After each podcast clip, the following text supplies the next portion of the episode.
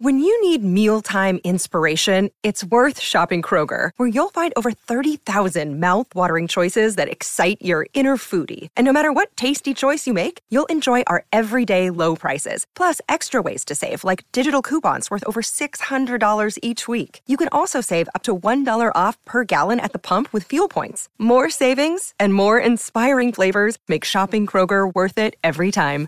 Kroger, fresh for everyone. Fuel restrictions apply. Welcome to Sunday Showcase.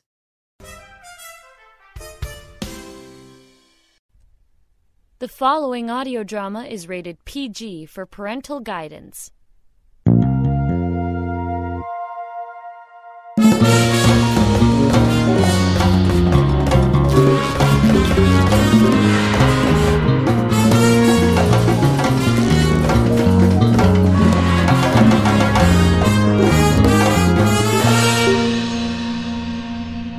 Good morning and welcome everyone to the Sonic Society, the world's sh- largest showcase of modern audio drama. I'm Jack Ward, and while we're not broadcasting from the Mutual Network building, David has kindly rerouted our podcast directly from the tortoise here through the main feed over there. RSS feeds, uh, as you know, are incredibly versatile.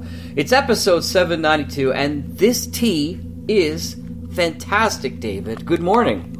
Uh, good morning, Jack. Uh, thank you. It's a little lovely mix of uh, a brew I cobbled together from my mum and a Roman centurion I once knew named Julius. Caesar? Uh, no, thank you. I'm off croutons at the moment, but never you worry. I've set the tortoise for Halifax, Nova Scotia, the 12th of November, year three. Three. Oh, right, we haven't exactly adopted the post pandemic calendar yet. That won't come for some time. Uh, I meant to say in the year of our Lord, uh, 2023. Oh, wait a minute. November? But that means we haven't gotten the herd in yet. Herd? Yes, we have to bring the cowlet herd in from the pasture. It's, it's going to be getting cold soon. You up for a ride? Ride? Western or English? Uh, Greenwich Mean Time would be preferable. No, no, no, I mean, what saddle? Uh, Well, while we figure this out, we better saddle up today's show. This week we begin with Benchmark from James O'Neill and Paul Freeman, performed by Anton Lesser and music by Dan Harris. There's no place for old spies. Defection is a dangerous game. Oliver West relives an event he will regret for the rest of his life. Afterwards, we have lighter fantasy fare with The Inn Between and episode 1, The Goblin Head, where our heroes meet in a tavern. As you do. From Kristen Brand and music from Society favourite Eli McIlveen. And both shows begin right here On the Sonic Society. Really good tea.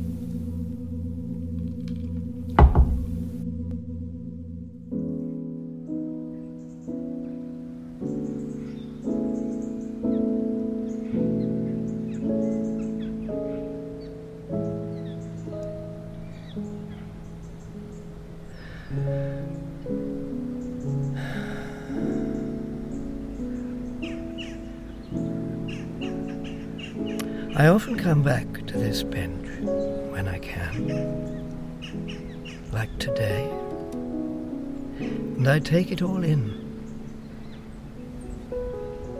Time to think, or to remember. It's all I do these days. It wasn't like this, of course. It was a grey old day, and there was a fog. It was much colder. But a good view of the heath, you'll always get that. You can see HQ from here. The chief on the top floor keeping an eye on you. That's what they told us in nursery when we were new boys. Headmaster's eye on you, always on your shoulder. Of course, you're not a new boy forever. In fact, those days pass very quickly, and before you know it, you're just another bloke in the field, usually not knowing if you're coming or going. But yes, in those early days it was like a game, and when you've got spry knees and bounce back instantly, it is a game. It's almost fun. It's when you start to bruise and it takes a little longer to get back on your feet that you start to realize you're getting older. And then the skids really are under you.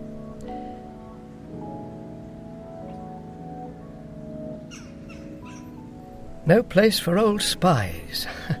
One of the lads got that printed and put it up in the office a while back. Meant as a joke, obviously, but one couldn't ignore the subtext. They tend to shuffle us off with a blanket over our shoulders straight into the nursing home, usually in Kent or somewhere. I suppose on some level I'm still that young man, but years have passed and crowded him from me. Common, I think. And I think that was the trigger. You know? The thing that started it for me. More of an impulse. It wasn't much more than an itch to begin with. A little thought that kept picking at me. I was a professional, I could shut it up and not think about it, but it got louder and where it picked began to bleed a little. It got to a point where it was more dangerous to ignore it than to listen. But I think the birthday was what started it.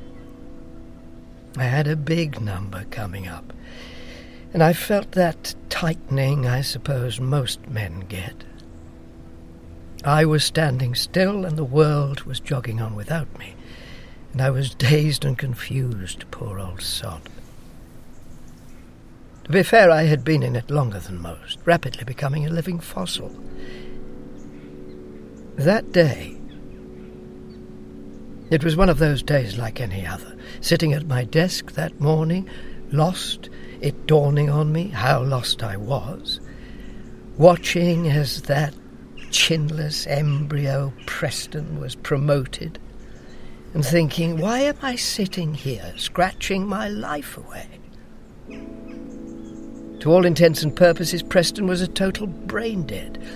But for some reason, Chief thought he had the stuff, so gave him the big leg up. I suddenly felt a million years old. My feet in concrete blocks, my bones calcifying. I was turning into a statue. The unknown spy. Hundreds of successful operations, no burnouts or dropped stitches, even a medal somewhere. And then a deafening silence. And yet there was Preston, milk on his chin, fresh nappy, shooting to the top. Perhaps he had hidden depths. But to look at him, you knew he was shallow end and water wings, and a dad who went to the same school as the big chief. I'd had enough. Going out, I said, and no one noticed grabbed my coat and set out for the heath. I thought I could do with some air. Or, better yet, I thought I could make a go of it. I thought I could make one last gesture. The thought had been rolling around in my head for a while. Like I said, it was getting harder to ignore, and I think that morning I realized there really wasn't any alternative. I had to do something. It had reached that point. I couldn't face another day of that desk, of those people, of that life. I couldn't go on. I had to. I had to get out. So, cut my losses, I thought. Make a break. So I come to the heath. There's prospects around here. A few rent a place by the tube station, and even just one of them would welcome someone like me. We have a list of them. Potential buyers. Welcoming arms to catch those who jump. With my experience, I'd be irresistible. All I had to do was sit on the heath and wait for one to come along. By tea time, I could be in my new home. Cushy new office, proper recognition, maybe even a room on the top floor. It could all happen just like that.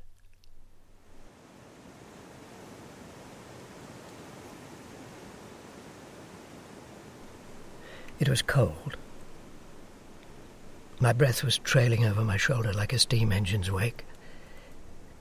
and the sky was clouding, sort of white light in the air, spring morning and a touch of frost on the heath, and the dog walkers are out.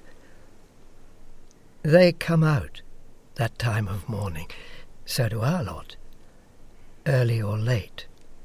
When no one's paying attention, I was trying to get back into a good sleeping pattern, so early it is. By this point in my career, I had perfected the walk. The walk that says, I'm not going anywhere. A deliberate aimlessness. I drift for a while, do a circuit of the heath, past the dog walkers. We nod to each other, smile, raise a hand. Bit cavalier of me. I didn't used to be so open, didn't used to wave. But she waved first. It felt rude not to. A little wave and a little smile. I'd seen her before, but I couldn't place where. Perhaps something to come back to. It was my birthday, after all. But then I got back to business. There's the bench, a few yards from the oak tree a good clear view. Not so much the horizon, but the contents of the park moving around like microbes. But anyway, I find my bench and root for a while. I take a sip, too. Quiet, lost for a moment. Happy birthday to me. I try to forget the number.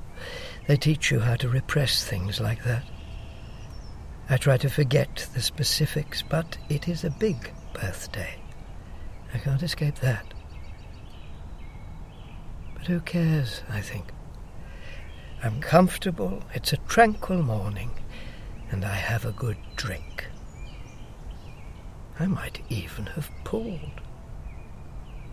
I've always liked dogs. In all, one of my better birthdays, and there may still be cake could be one of my best since the divorce. I watch the few clouds smudge along, stretch out in the sky, and fade away. Before I start to get maudlin, I look down, and there he is, as if by magic. There's the prize, there's the ticket out. I take a swig and focus, just to be sure. There he is. Just like the photo on file. So I put the cap back on. I drop it, my hands trembling. I hadn't realized how much I'd put away. I tear a hole in my coat pocket when I thrust the bottle back into it and make my way down the hill to follow him. I'm unsteady on my feet. The drink has put me off my game. I wobble, but find my center. I have to catch up. I have to make contact. I try to keep my head from swirling even more. I rub my eyes. They sting a little, and then I get a shade of clarity. I reach the end of the slope, and he's still ahead of me. He's got a briefcase with him. He's walking with a limp. He's got old. Perhaps it's his birthday, too. I lumber along, trying not to make eye contact with the dog walkers. It occurs to me I really shouldn't have waved. A wave only commits you to memory. But she was a blonde. And it was my birthday. He's not far ahead of me, several trees between us. Past where the old tin pavilion used to be, where the old masters used to meet. Moscow rules, long gone now. And I'm not far behind them, I think. But I'm not done yet. He's slowing down, there's a bench. He's bearing right. He's making a line for it. Has he seen me? Even old hoods like him don't have eyes in the back of their head. They're only human. Most of them. He sits. I slow down. This is it. Make or break. Do I stick the landing? Do I abort? He's reading. Got some rag out of his case. He hasn't seen me. I slow to stop. I stand for a moment. I watch him. Has he seen me? Has anyone seen me? I used to have a sense for it. I clasp my hand by my side. I breathe deep. He hasn't seen me. So why am I such a wreck? Why are my hands trembling? Why is my heart racing? Why have I drunk so much? Why does my birthday matter? What does it matter how old I am? Pow! He's looking at me. Russian hoods don't have eyes in the back of their heads, but they have the sense for when someone's looking at them. His blue eyes pierce me like talons of ice. He's seen me. He knows me. Nothing personal, but a spook knows a spook. Probably our choice of coats, or a bloody big bottle usually toting. He looks at me, his paper still held in front of him. He blinks, but holds me in my place. My hands stop trembling, but my heart still going like anything. A stare like I've interrupted his dinner. A stare that asks, You sure you want to do this? I question myself for a moment. Am I? Am I? I could walk on past and forget the whole deal double back and go back to base, hang up my coat, get back to work. Probably haven't even noticed I've been gone. No questions, no consequences, back to normal. Deafening silence again.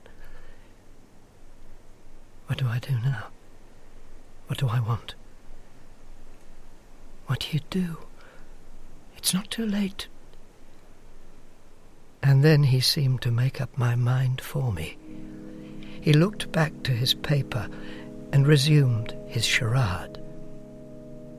Without looking, he reaches for his briefcase beside him and dumps it on the ground next to the bench, opening up the space beside him for me. I breathe.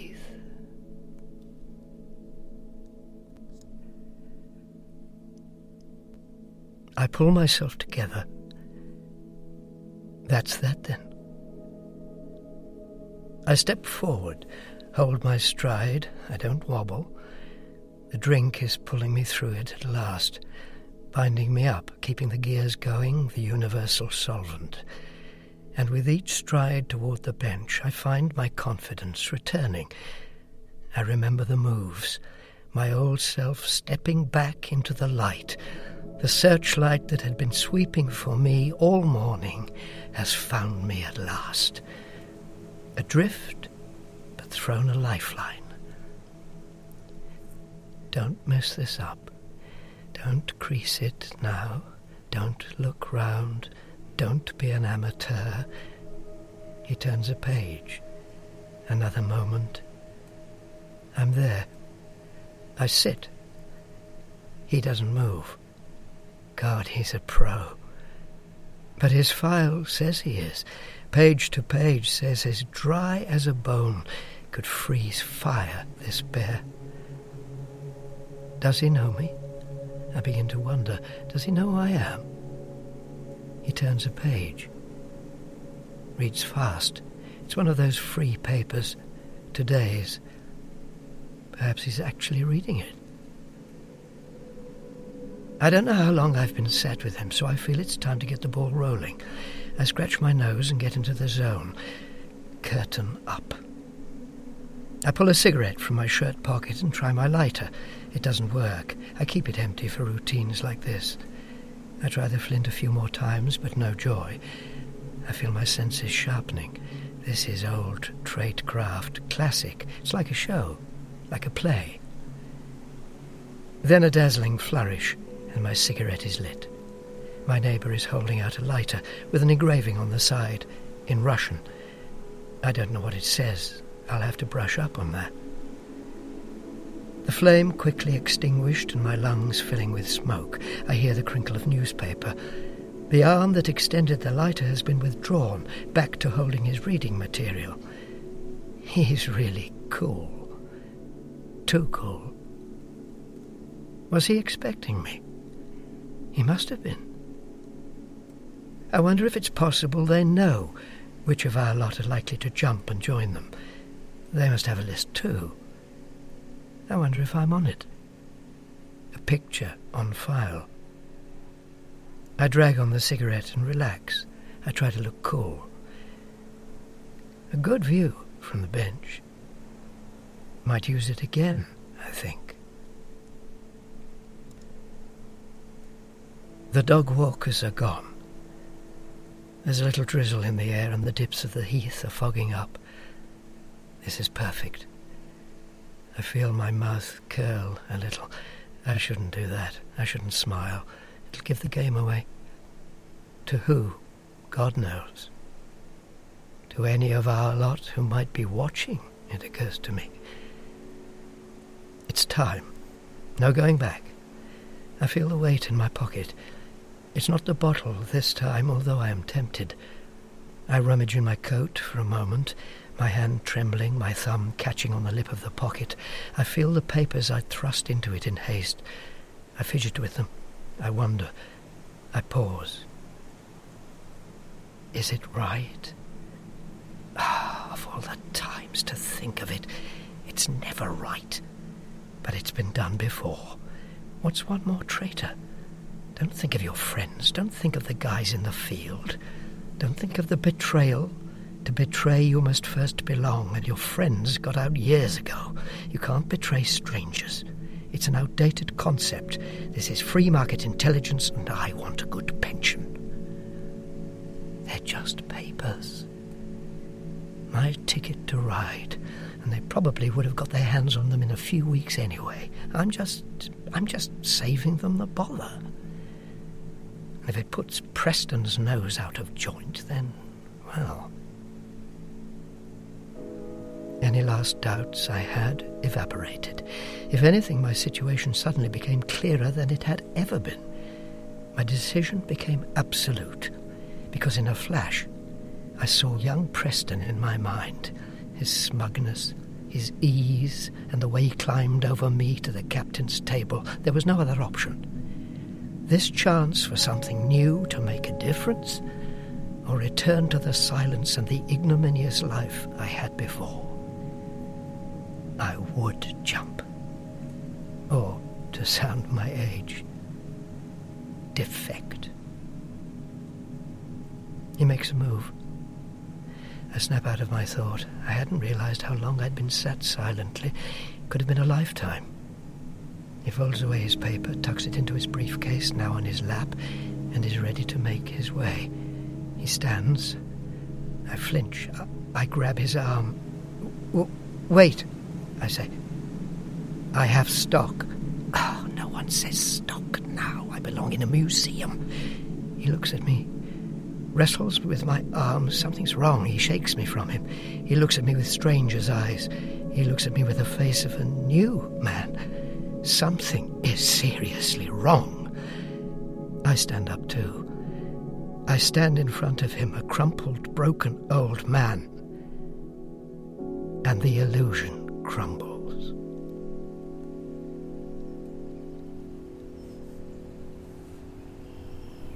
I, I, I don't know you, I say, because I don't. This young man is new to me. And where's the briefcase? Just a carrier bag. He backs away. He's scared. He's different. Nothing like the picture in his file. Nothing like him at all, because it isn't him. And I've been blind. Or drunk. I twig. Jesus, I, um, I, am sorry, sorry. Um, listen, I say, but he's off, getting away from the charity case on the park bench. Suddenly my knees give way. I really had drunk too much. I fall back onto the bench as the crushing weight of memory presses on me. As I slump into the curve of the bench, I hear the crack and crunch of glass, chunks of broken bottle tear from my coat pocket, but no drink. The bottle is empty, dry, and the cigarette in my trembling hand is not lit. It was never lit. And the papers in my coat pocket are just receipts, just bills, rent, the last letter from my wife, and the notice of dismissal that made me redundant. And then I see, then I remember the day I. The day I saw a route to a better life, to pull me out of the old one stagnating around me. How I thought that anyone, any service, anywhere, would be falling over to have me. How I couldn't see it, how hopeless I was, the vanity of it. And me at the centre of it all.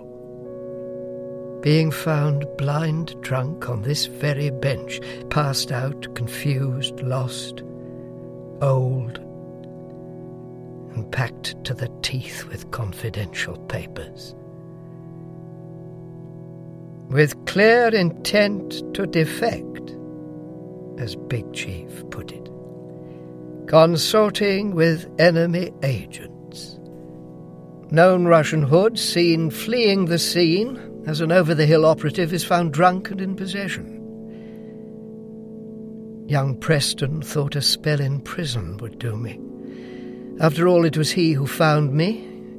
He had his suspicions, or in the very least noticed how much drink I'd been putting away that morning, and so decided to trail me. Saw me making a fool of myself with the hood in question, and once they got the wind up and flew, I was hauled back to base and an emergency crisis meeting called. Just me, the chief, and wee Preston by his elbow. He wanted the whole shooting match, but the big chief thought better. No, he said. No, we don't put our own behind bars. We let them rot outside. It happens in older agents, Preston said. How he'd know, I haven't a clue. They get ambitions in their dotage, their imaginations burn their brains out, and then here we are. I'm given the push, left destitute as the sad case on a park bench whom no one believes. But with the nagging feeling there is always a hairy eyeball keeping me on a long lead. Out in the real world, where we fear the most, hidden in plain sight, like any spy worth his salt. Stripped of it all, no desk, no job, no money, no wife. Just confused memories.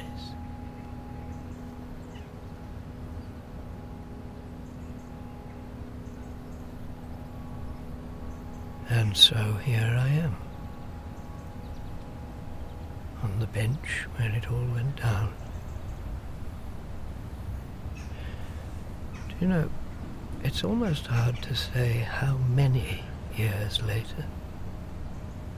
Feels like one year thinking I could jump ship. The next, I'm out on my ear, lost, stumbling through the ashes of the past the memories flooding me, making me see Russian hoods in an easy road out. Just round in circles. Maybe I am old. Maybe I should be on this bench. Busted old spy. Same bench, same view. But everything else is different. Because I thought I could be clever. Because I thought I still had it.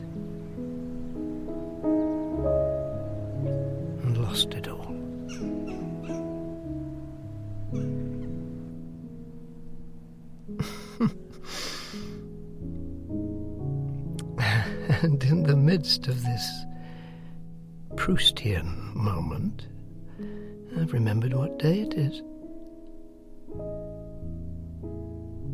It's my birthday.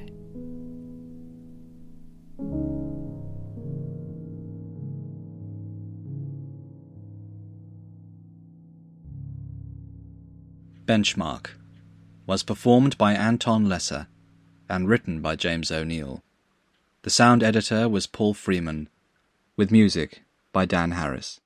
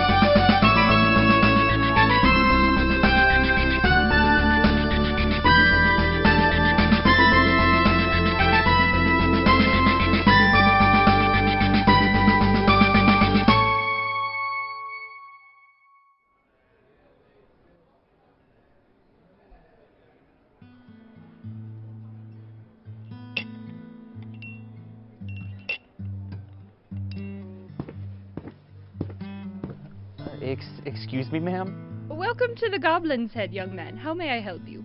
Uh, I heard this was the place to go for a job? Oh, bounties are hung up on that wall. Ah, uh, thank you. Are you a wizard, lad? Yes, ma'am. Uh, wizard and an adventurer. well, a wizard I'll grant you. Uh, good luck. Uh, thanks. Now let's see, uh, bounty hunting? Ugh, no. Goblins? No. Uh, wagon car? Multiple positions? 70 gold? Perfect. Move, Shrimpy. Hey! Oh, come on, Betty. You can do better than Shrimpy. Have a little respect for the craft. E- Excuse me? Shh, trying to read. Now, here, how's this for a zinger? Nice hat, Magic Man. You get a bowl of soup with that? What? Tough crowd, I see. Is this thing on? Fina, what's 70 divided by 2? You know I don't math. It's 35. Can you, like, move? No can do, kid. We'll be taking this job. Madam, if you would move aside. God, did you just call Betty Madam? Betty, is it? Please, uh, Miss Betty, if you would. Oh, you know he's dead. Mmm, nah. Madam, I must insist that you move. Or what? Hey, Top Gun, you don't want to push your luck with Betty. She'll kill you. What's a gun? I warn you, I am a paladin of St. Cuthbert, and I am sworn to justice. I don't care who bought your armor. I'll still crunch you. Uh, y'all can still have this job. I'll just. Uh, That's it! I will not stand for this disrespect. Whoa, hey. Oh, you want to dance? Please, my children, please, be at peace. Does not the light of Palor shine on us all? Miss, please put away your axe, and sir, your sword. There's no reason to fight. Sir, or madam, Oh, neither. Call me Friar, my son. Listen, Friar, get lost. I'd hate to bloody your vegetable. Vestibule? Right. Please, my orcish sister. There's no need for a fight. You there, mage. You are a person of learning, are you not? Who, me? No, I- I'm not a. This ain't no debate, Friar. Get lost or you'll get caught in the crossfire. Excuse me? Oh, I'm so sorry to interrupt. May I get by? I need to hang this on the wall. certainly, madam. How rude of us. Thank you. Does that say Lost Princess? Does that say a thousand gold? Uh, yes.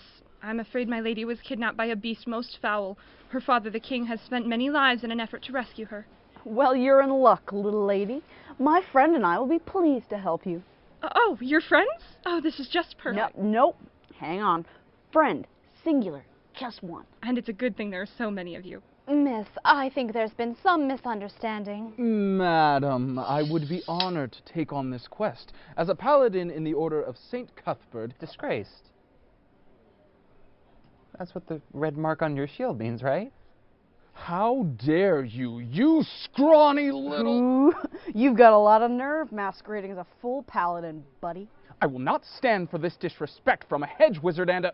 a halfling jester. Hey! Eh, that's fair. Fina, we taking this bounty or what? I would be more than happy to join a quest for this poor missing princess. Well, you're not invited. Yeah, Betty, we're taking it. Oh dear, I really think a person of the cloth would be a good idea. Don't you worry your pretty head, miss. Betty and I are more than equipped to handle whatever you've got for us. Do you believe you can fight a dragon then? Just the two of you? Did, did, did you just say dragon? Did she say dragon? What a worthy quest to challenge a dragon. Hey, uh, Top Gun, Truce, maybe we can talk about this. Yes. Perhaps this is not a quest to be taken on alone after all. Uh, this doesn't seem like a job for me. I'm just gonna leave? Yeah, yeah, I'm gonna leave. Not yet, you don't. Hey, hey, put me down! Oh dear, um, my lord the king thought this might be a problem. Is the reward too small? Too small? Well, yes. 1,000 divided by 5 gives you 200 apiece. Hmm. 200. 200. Hundreds. Two of them. Hmm.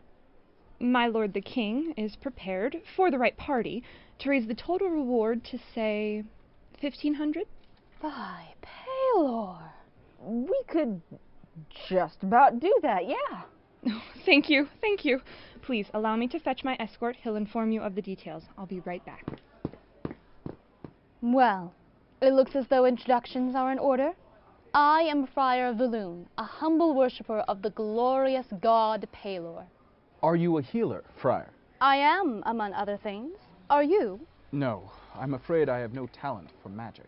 Eh, can you put me down, please? I'm not going anywhere. You sure? Not if a kid's in danger. And I need the cash. Right. You better be a good wizard. We don't have time to find someone else. I'm a, a fair wizard, you know.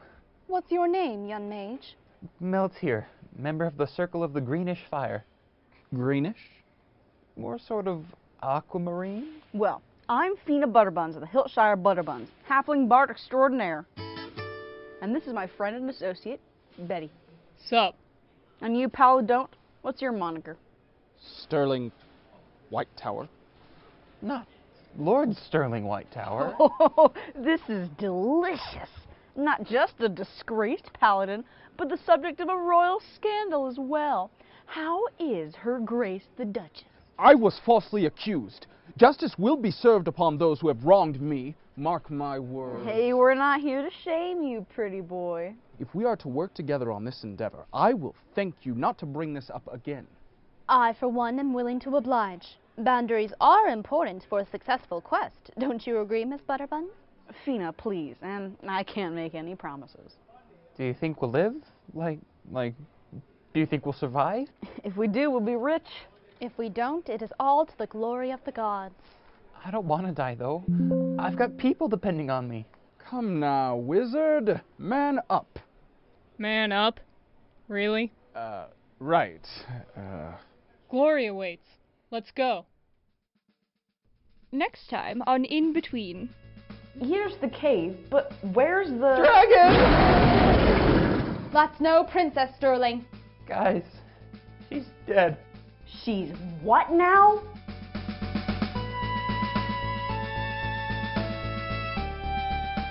Episode 1, The Goblin's Head, was written and directed by Hannah Wright, with assistant director William Wright. The show is produced and edited by Catherine Ayers.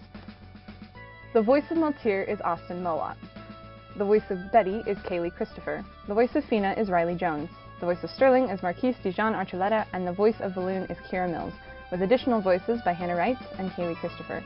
Fina's guitar is played by Eli Isbell, and our theme song is by Eli McIlveen. Want to know more about the inn?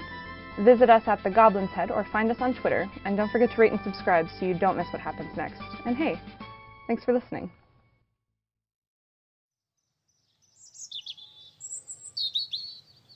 Uh, remind me again why we took a detour to your farm, now in an undisclosed location. We're gonna have to get the horses and their tack and load them back on the tortoise before we get back to the mutual building. You know, I- I'll get thunder and paint ready.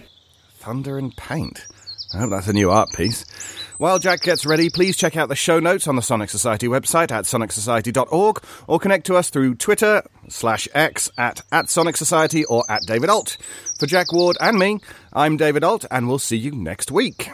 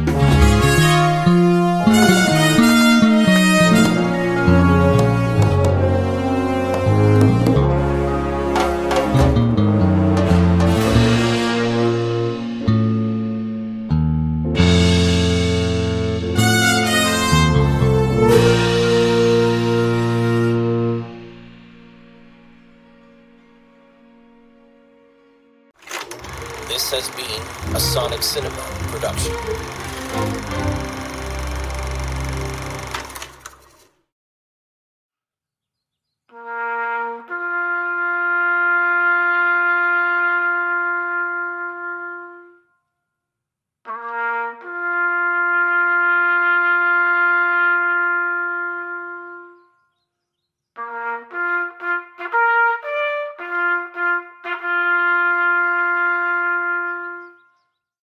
Mutual Audio Network would like to extend our thanks to those who have paid the ultimate price, and to those who have served and returned to their loved ones. Thank you for your service.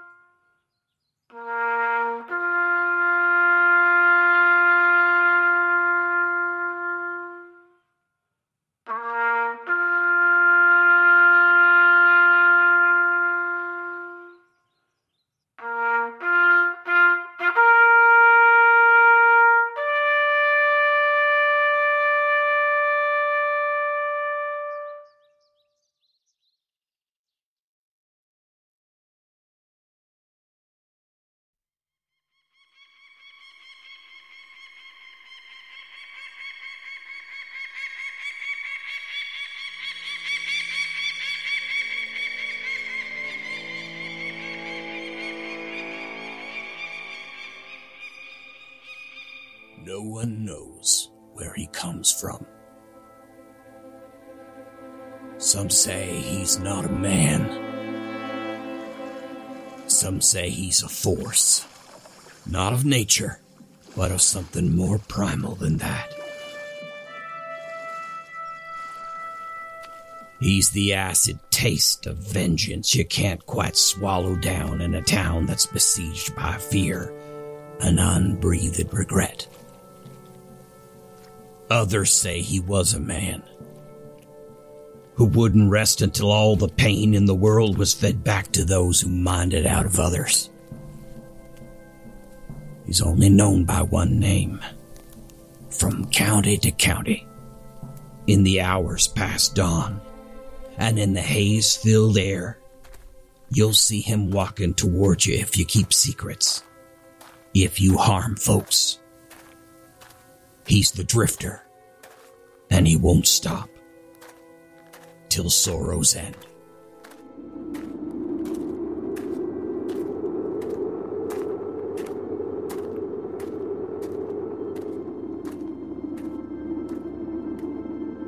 A weird Western series from Jeffrey Billard starring The Drifter. From Audio Groove Cats and the Amigo Collective. Coming 2023, only on Mutual, with Episode 1 Before a Wind.